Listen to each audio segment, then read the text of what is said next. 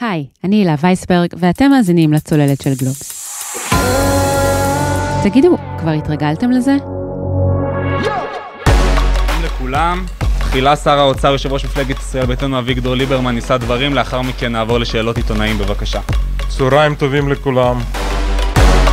ליברמן עצמו כבר כנראה הספיק להתרגל.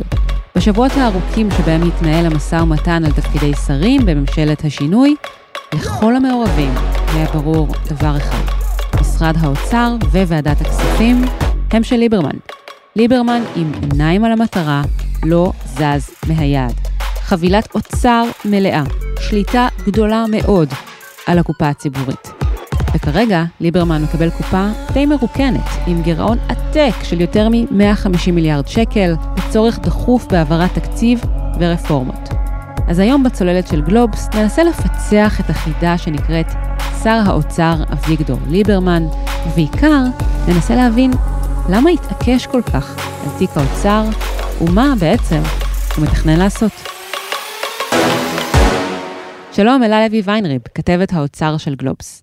שלום רב. אז לפני שנגיע למינויים החדשים של ליברמן, למה שקרה בשבוע האחרון וקרה הרבה, תגידי, למה בעצם הוא מתעקש כל כך על ועדת הכספים? מה הוא מקבל מזה שהוא חולש גם על האוצר וגם על ועדת כספים? במילה אחת, mm-hmm. כוח. זה כוח רב, זה לא סתם כוח. ועדת הכספים היא ועדה מאוד חשובה. היא בעצם הוועדה היחידה בכנסת שיש לה תפקיד ביצועי אמיתי, סמכויות אמיתיות. היא מעבירה את התקציב, היא מאשרת העברות תקציביות. יושב ראש הוועדה יש לו גם כוח רב בידיים, הוא אמור לגשר בין כל האנשים שנמצאים בוועדות, להציע את הפתרונות האפשריים למחלוקות שעולות לגבי תקציבים. בואי נסתכל למשל בשנה האחרונה, כל uh, תוכנית הסיוע של הממשלה עברה דרך ועדת הכספים, קיבלה שינויים בעקבות uh, המלצות של יו"ר הוועדה וחברי הוועדה. גם מבצע שומר החומות עבר שם פיצוי uh, עקיף וקיבל שדרוג. בהתחלה האוצר רצה להעביר X, בסוף הם נאלצו להעביר Y כי בוועדת הכספים לא אישרו. אם הם לא מאשרים בוועדת הכספים את התוכניות של האוצר, הן לא יעברו. אז מן הסתם, זה טוב שהוועדה הזאת בידיים שלך, בידיים של האוצר.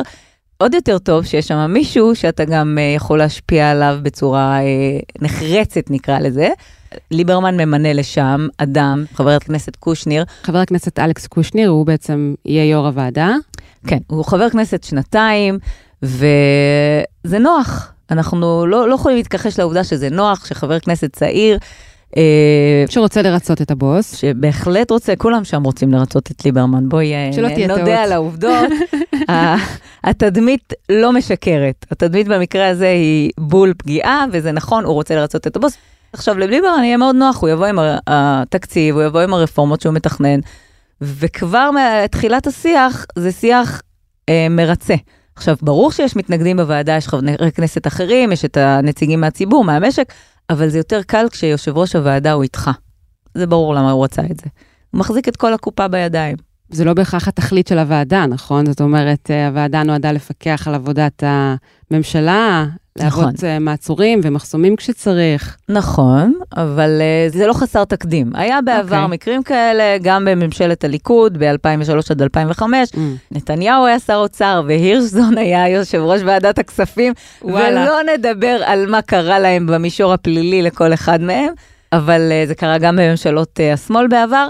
זה לא נפוץ, אבל זה קרה, ולא תמיד זה רע. קודם כל, יש אופוזיציה בוועדת הכספים, mm-hmm. גם את נציגי המשק, היו"ר לא קובע את הכל לבד, הוא לא mm-hmm. סמכות uh, בלעדית, ולכן תהיה ביקורת. אבל ברור שלליברמן יהיה מאוד נוח, זה אין ספק. הוא ידע מה לדרוש. בואי נדבר על שאר המינויים של ליברמן על כוורת האוצר המתהווה. את מי ליברמן ממנה ומה אנחנו לומדים מזה. בואי נדבר על קודם כל מספר אחת של ליברמן, רם בלינקוב. יאללה, בואי.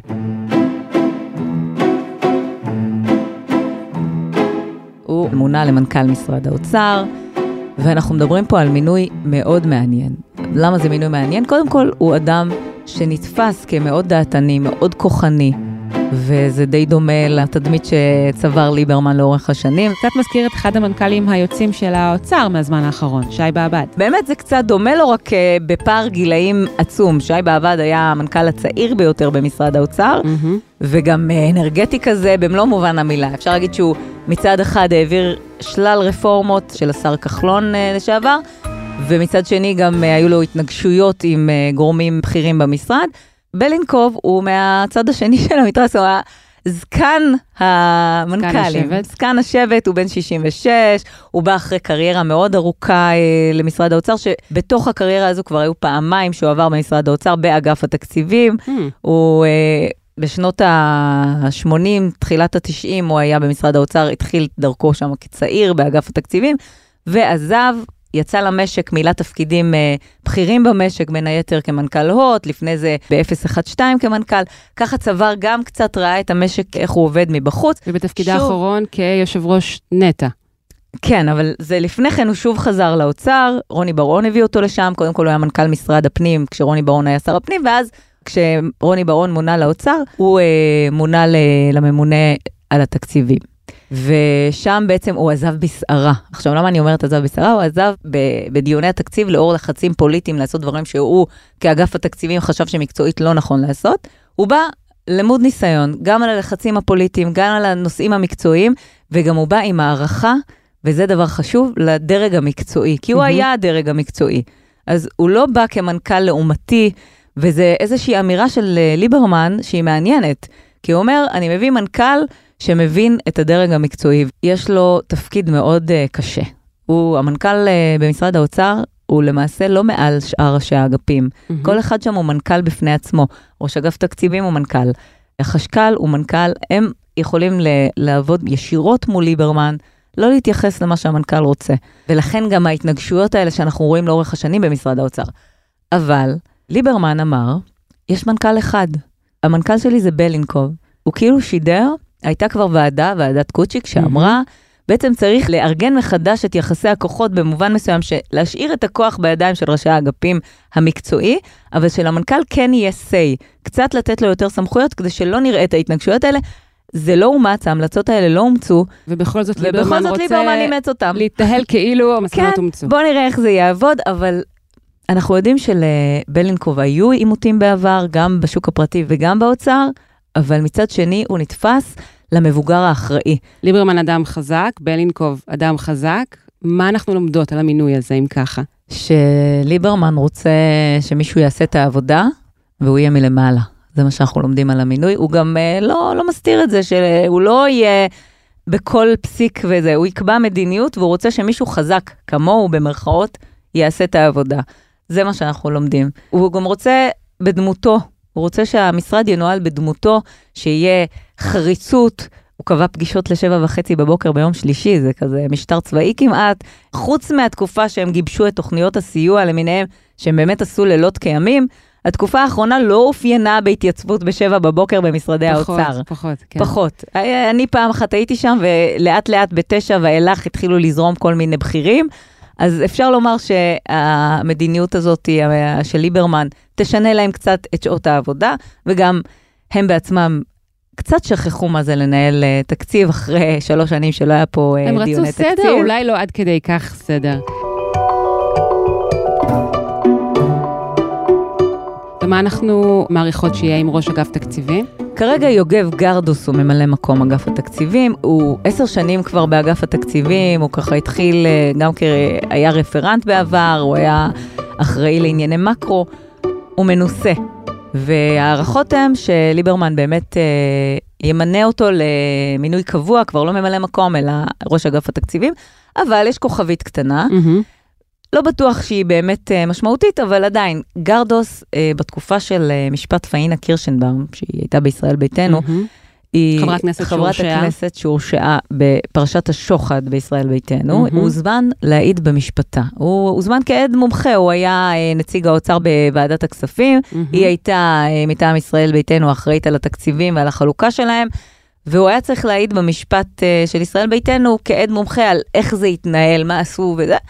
יכול להיות שזה כוכבית ככה שתופיע ב, ב, במסגרת השיקולים של ליברמן, אם כן למנות או לא למנות אותו, אבל קשה לי להאמין שליברמן ירצה לטלטל את הסירה הזאת. יש פה מישהו מנוסה, עם הידע הדרוש ועם ההכרה של כל הנפשות הפועלות כבר במערכת, מהמם. והסירה הזאת טולטלה כל כך הרבה עם ההתפטרויות הסוערות שהיו לנו של המנכ"לית הקודמת ושל הממונה על התקציבים, שאני מאמינה שליברמן, אם לשפוט על פי ההצהרות שלו, מהמם. הוא לא ירצה אה, עוד טלטלה.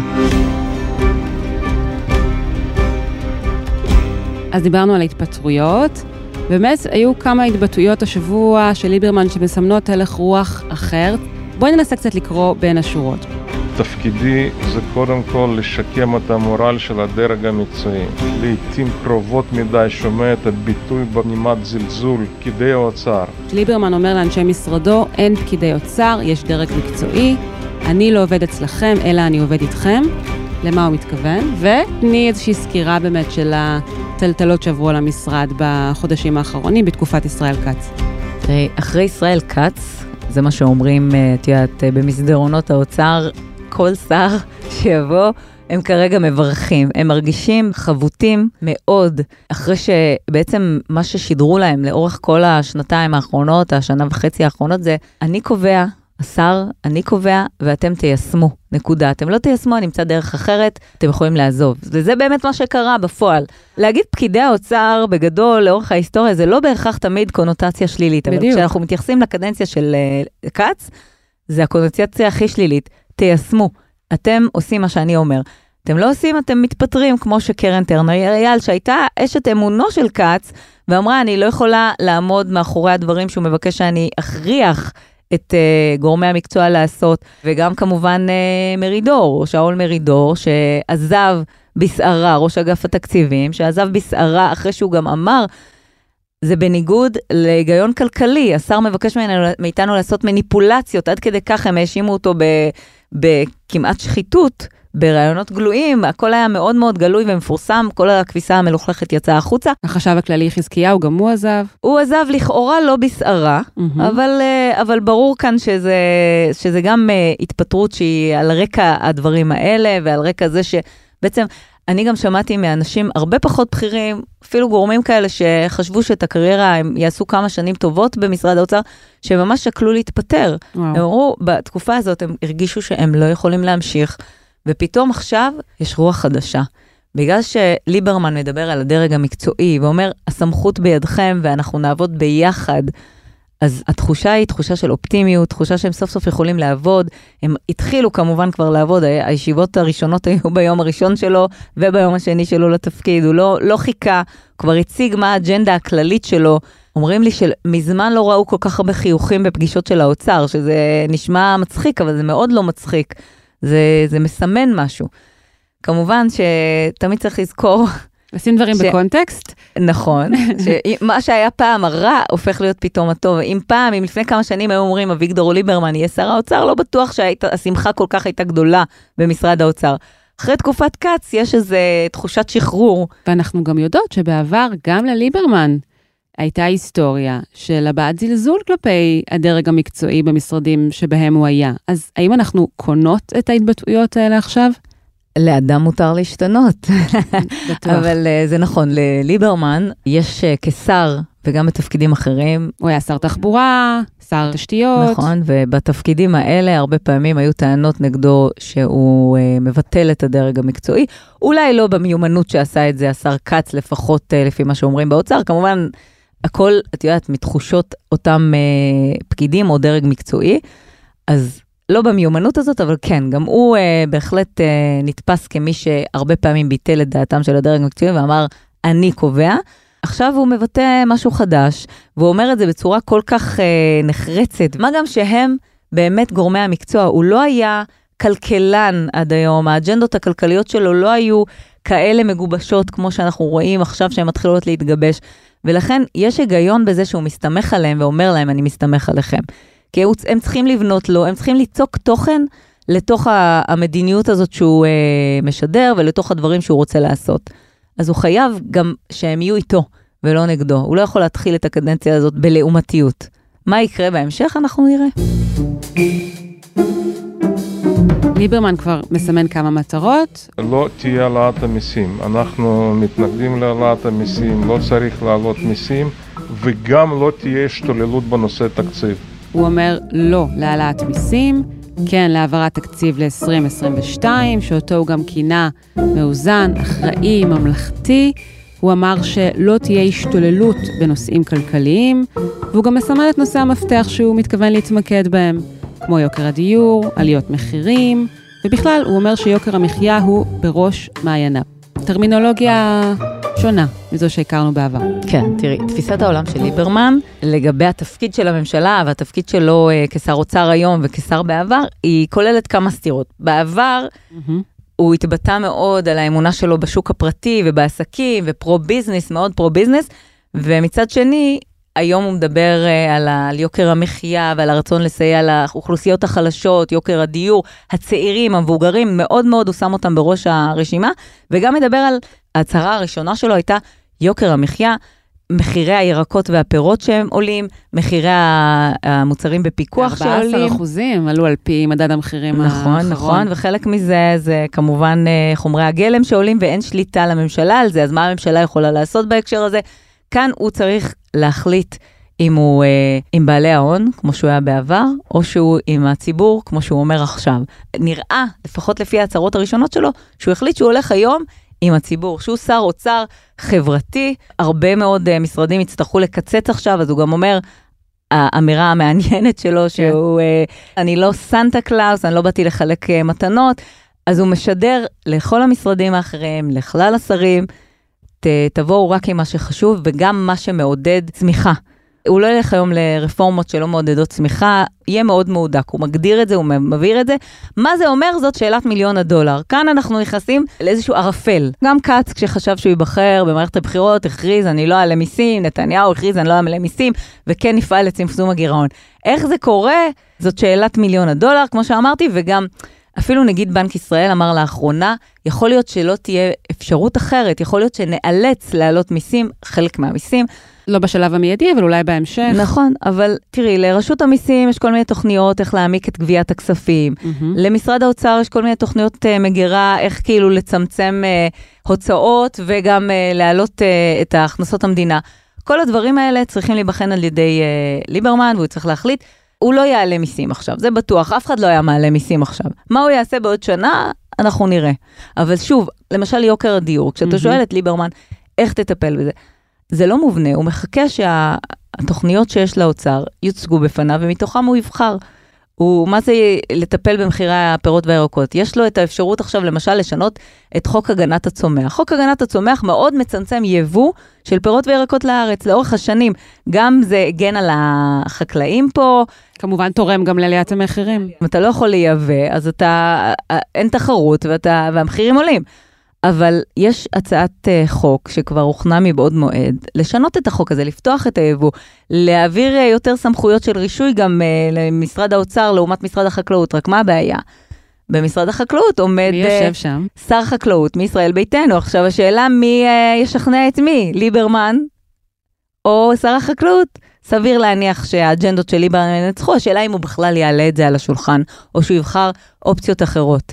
מבינה? הוא צריך להראות שגם הוא לא פוגע בחקלאים, כי הוא עומד בראש משרד החקלאות. נכון, שר האוצר הוא מישראל ביתנו, אבל זה ישראל ביתנו. ישראל ביתנו זה ליברמן, ליברמן זה ישראל ביתנו. בדיוק. אני לא חושבת שבאופן מקרי הוא הציב את עודד פורר במשרד החקלאות. ייתכן שהייתה שם מחשבה מאחורי זה. אבל תראי, העובדה שהוא הצהיר על זה, אומרת שהוא פונה לטפל בזה. עכשיו, נראה איך, נראה עד כמה מאחורי ההצהרות שלו תהיה עשייה אמיתית. גם אלה, יגיע הרגע שבו הוא ייאלץ אולי להתעמת עם אנשי משרדו ועם הפקידות.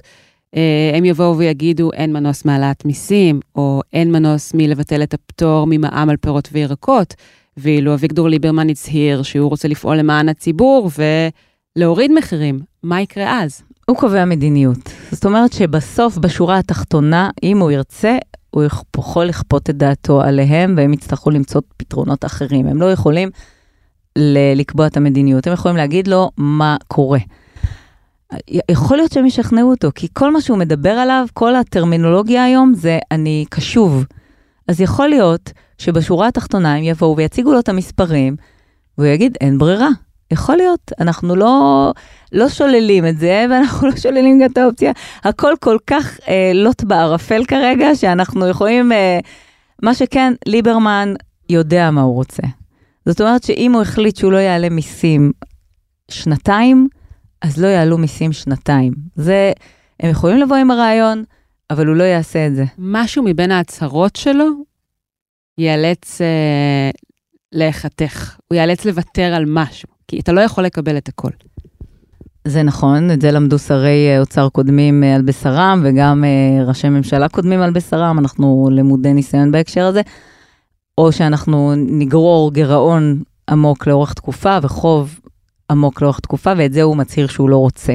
יש תוכניות מגירה שיושבות ומחכות לטיפול בדברים האלה, שהן לא כוללות בהכרח העלאות מיסים, כי כבר האוצר שמע את ההצהרות האלה, משרד האוצר, גורמי המקצוע, שמעו את ההצהרות האלה של כל השדרה בממשלה בתקופה האחרונה. אז הם הכינו כל מיני אופציות. אם את צריכה להמר על המודל של שר אוצר של ליברמן יהיה, אם הוא יהיה מודל שהולך לגמרי עם הפקידות של המשרד סטייל נתניהו, או מודל יותר פופוליסטי, סטייל כץ, סטייל כחלון, ברגעים מסוימים של הקדנציה שלו. מה היית אומרת? אני אשתמש באופטימיות uh, זהירה ואני אגיד mm-hmm. איפשהו באמצע. כי ליברמן הוא לא, uh, לא נותן לאף אחד לקבוע את האג'נדות, זאת אומרת שהוא לא יהיה שר אוצר שהולך לגמרי ולחלוטין עם הדרג המקצועי. ומצד שני, הוא מצהיר היום שהוא כן uh, מעריך את דעתם, כמובן בצדק, uh, יש אנשים שיושבים על המספרים והוא לא. אז אנחנו נראה כנראה שר אוצר יחסית מאוזן. הייתי אומרת שהולך בין הטיפות. בדיוק, הולך בין הטיפות. אנחנו נראה נקודות קיצון, אנחנו לא יכולים להימנע מזה, אנחנו נראה מקומות כאלה, יכול להיות שאנחנו כציבור לא נראה אותם כי הם יתנהלו בחדרי חדרים, יכול להיות שהם יצליחו לא להדליף את הדברים האלה, מה שקשה היום להאמין. אבל uh, המינויים שלו, וגם העובדה שהוא מינה שר תחתיו, לא דיברנו על השר הנוסף, שהוא mm, מינה נכון. תחתיו שר נוסף, שאגב, זה שר ללא סמכויות, אין, אין סמכות בחוק שאומרת איזה תפקיד יש לשר נוסף. חבר הכנסת חמד עמאר, שמונה לתפקיד הזה, צריך ליצוק תוכן, הוא וליברמן צריכים ליצוק תוכן. עכשיו, ככל שליברמן ייתן לו יותר סמכויות, הנטל מליברמן ירד, ואז הם יתנהלו באגף התקציבים, החשכ"ל, גורמי האוצר, יתנהלו אה, מול עמאר. ככל שהוא פחות יסמוך עליו ופחות יאציל אליו, יכול להיות שהוא יתמקד בפרויקט, הוא ייתן לו פרויקט כזה של תשתיות, פרויקט של זה, תקדם את זה, תקדם את זה, והוא ינהל את כל השאר מלמעלה. יש פה הרבה אנשים שעובדים תחת ליברמן, מה שאומר גם המנכ"ל שלו, שהוא אומר, יש לי מנכ"ל אחד, וגם השר הנוסף שלו, וזה אומר גם, אני לא מתכוון להתעסק בכל פסיק. אני קובע הכל, אבל אני גם נותן לכם את האפשרות להתקדם ורק לבוא אליי שאני אראה את הדברים ואאשר אותם.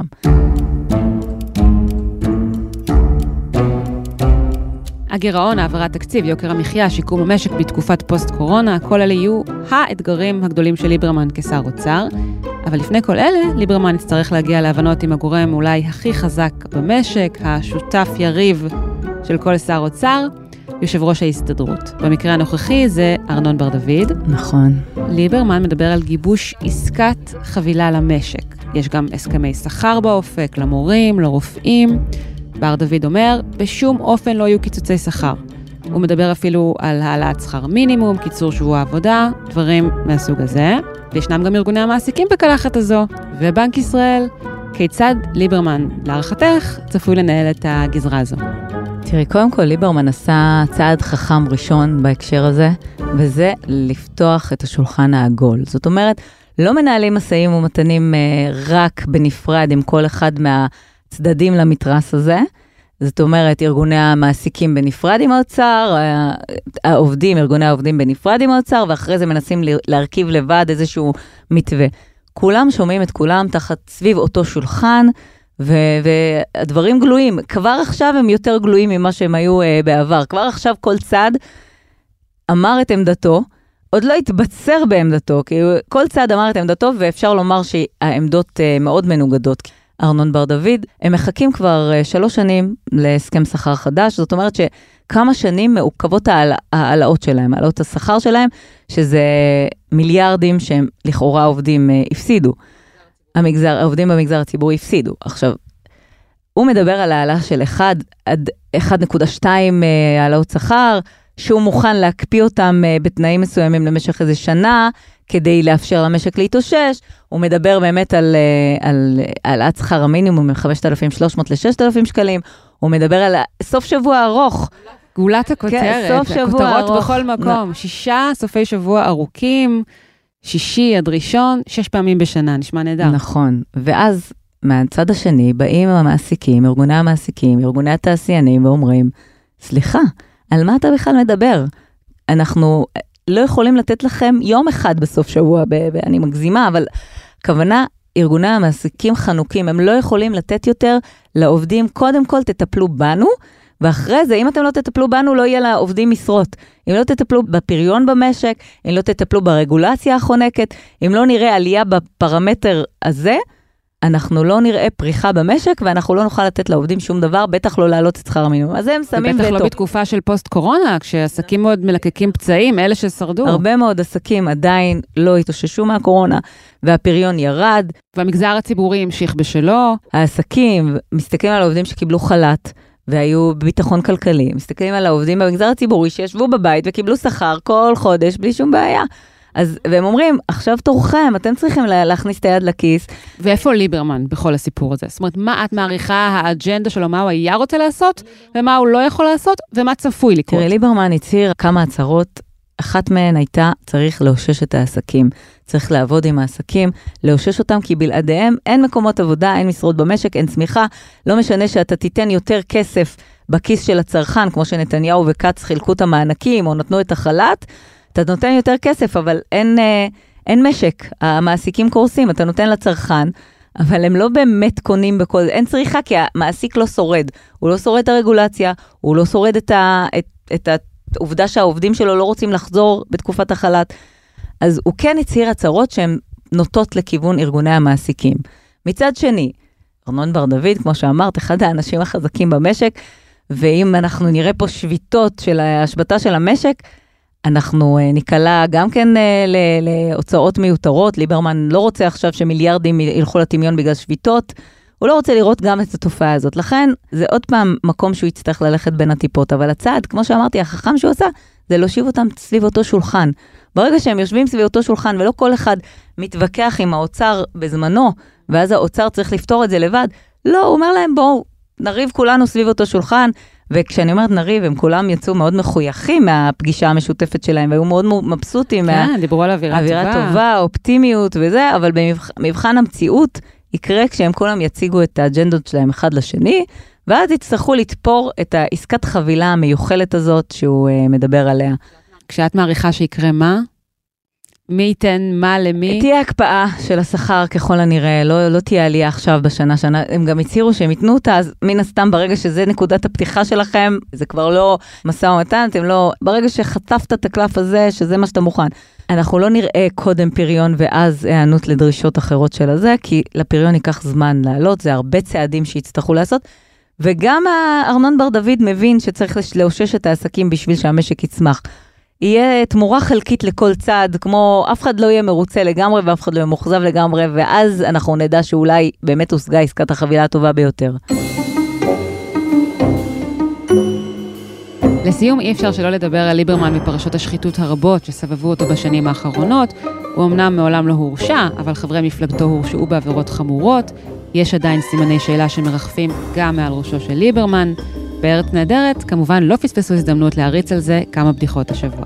אני מעדיף לא להישבע לחוקיה של מדינת ישראל, בטח לא עכשיו שאני הולך לשבת על קופה ציבורית של מיליונים. מיליארדים. אבל לא, אני שם מהבוקר. אז אלה, אנשים שאת משוחחת איתם, הם מוטרדים מהדברים האלה. האם אנחנו כציבור צריכים להיות מוטרדים? תראי, אולי דווקא תחת אור הזרקורים של תפקיד שר האוצר, יהיה קשה לו... אה, להיקלע, אני אגיד להיקלע, כי הוא לא הורשע בשום עבירה בשום שלב, והוא לא, אה, לא עבריין מורשע חלילה, והוא לא, הוא לא, הוא לא הואשם אפילו בכלום. כשאני אומרת סימני שאלה, סימני השאלה הם כבדים. נכון. הוא היה חשוד בשתי פרשות שחיתות, אחת אה, היסטורית יותר, והיא נסגרה, והשנייה ממש אה, לא מזמן, עם הבת שלו, אה, פרשת שוחד לכאורה, שהוא קיבל שוחד מאנשי עסקים והעביר את הכספים. כולנו זוכרים את המיליונים הרבים שנמצאו באורח פלא. בחשבון הבנק של ביתו. בחשבון הבנק של מיכל ליברמן. אבל גם כולנו זוכרים שזה נסגר. גם זה נסגר, גם הפרשה של uh, ההיסטורית יותר, של רשת חברות הקש שלכאורה היו לו, והוא מימן אנשי עסקים בחו"ל, מימן את ההוצאות הפרטיות שלו, גם זה נסגר. צריך לזכור שאם היו, אם היה כאן הרשעה, אם היה כתב אישום, אז התמונה הייתה אחרת, הוא גם לא... לא היה בתפקיד. לא היה בתפקיד היום. אבל בואי, אנחנו באמת קצת, החגיגות האלה של באוצר, ליברמן שר האוצר, ליברמן שר האוצר, נותן כבוד לדרג המקצועי, תמיד צריך לזכור את הכוכבית הזאת, וגם לזכור שהוא מעבר לפרשות השחיתות, הוא גם נחשב מאוד מאוד כוחני. מאוד לאורך השנים, אז עכשיו הוא משדר יותר ממלכתיות. התדמית החדשה הזאת, הממלכתית, צריכה להיבדק במבחן המציאות. ליברמן החדש עוד לא נבחן. ליברמן החדש זה ליברמן של uh, תקופות הבחירות.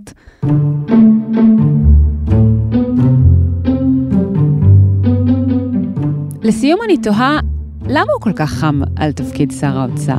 זה תפקיד כפוי טובה, זה תפקיד שאנשים יצאו ממנו חבולים עם קריירות פוליטיות מרוסקות. די לציין אנשים כמו כחלון, נתניהו עצמו, לאחר שמילא תפקיד שר, שר האוצר ב-2003. יאיר לפיד שלקח לו כמה שנים להתאושש מהחוויה. מה הוא, מה הוא צריך את זה?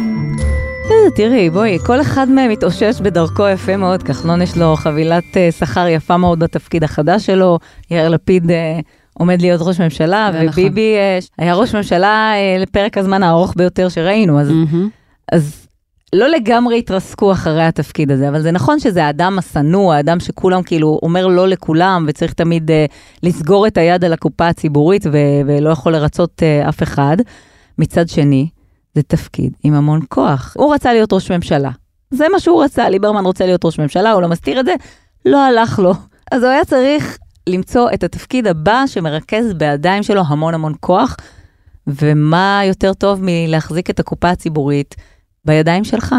מאות מיליארדים שאתה מגלגל אותם ממקום למקום, שאתה אחראי, אתה יכול לקבוע את האג'נדות. את יודעת, המדיניות שלו, הוא יקבע מה חשוב, הוא קובע איזה רפורמות חשובות היום למשק, הוא משפיע על כל אחד ואחד בציבור. הייתה תקופה, אם תזכרי, תקופה שכחלון היה מאוד פופולרי, כי חלק מהרפורמות שלו אה, הצליחו והכניסו כסף ישירות לכיס של הציבור.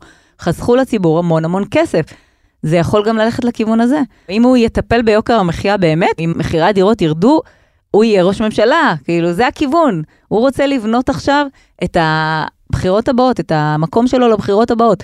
הוא צריך עכשיו להראות תוצאות ברורות, וזה הכי קל מהתפקיד של משרד האוצר, כי אתה קובע מה יעבור. הוא רוצה להיות הבולדוזר, שזה מונח שפעם השתמשו בו כדי לתאר את ישראל כץ. הבולדוזר האמיתי. נכון, בוא נקרא נכון. לזה כך. בלי לרמוס את הדרג המקצועי. נראה איך זה יעבוד. נראה איך זה יעבוד. אלה, תודה רבה. תודה לך.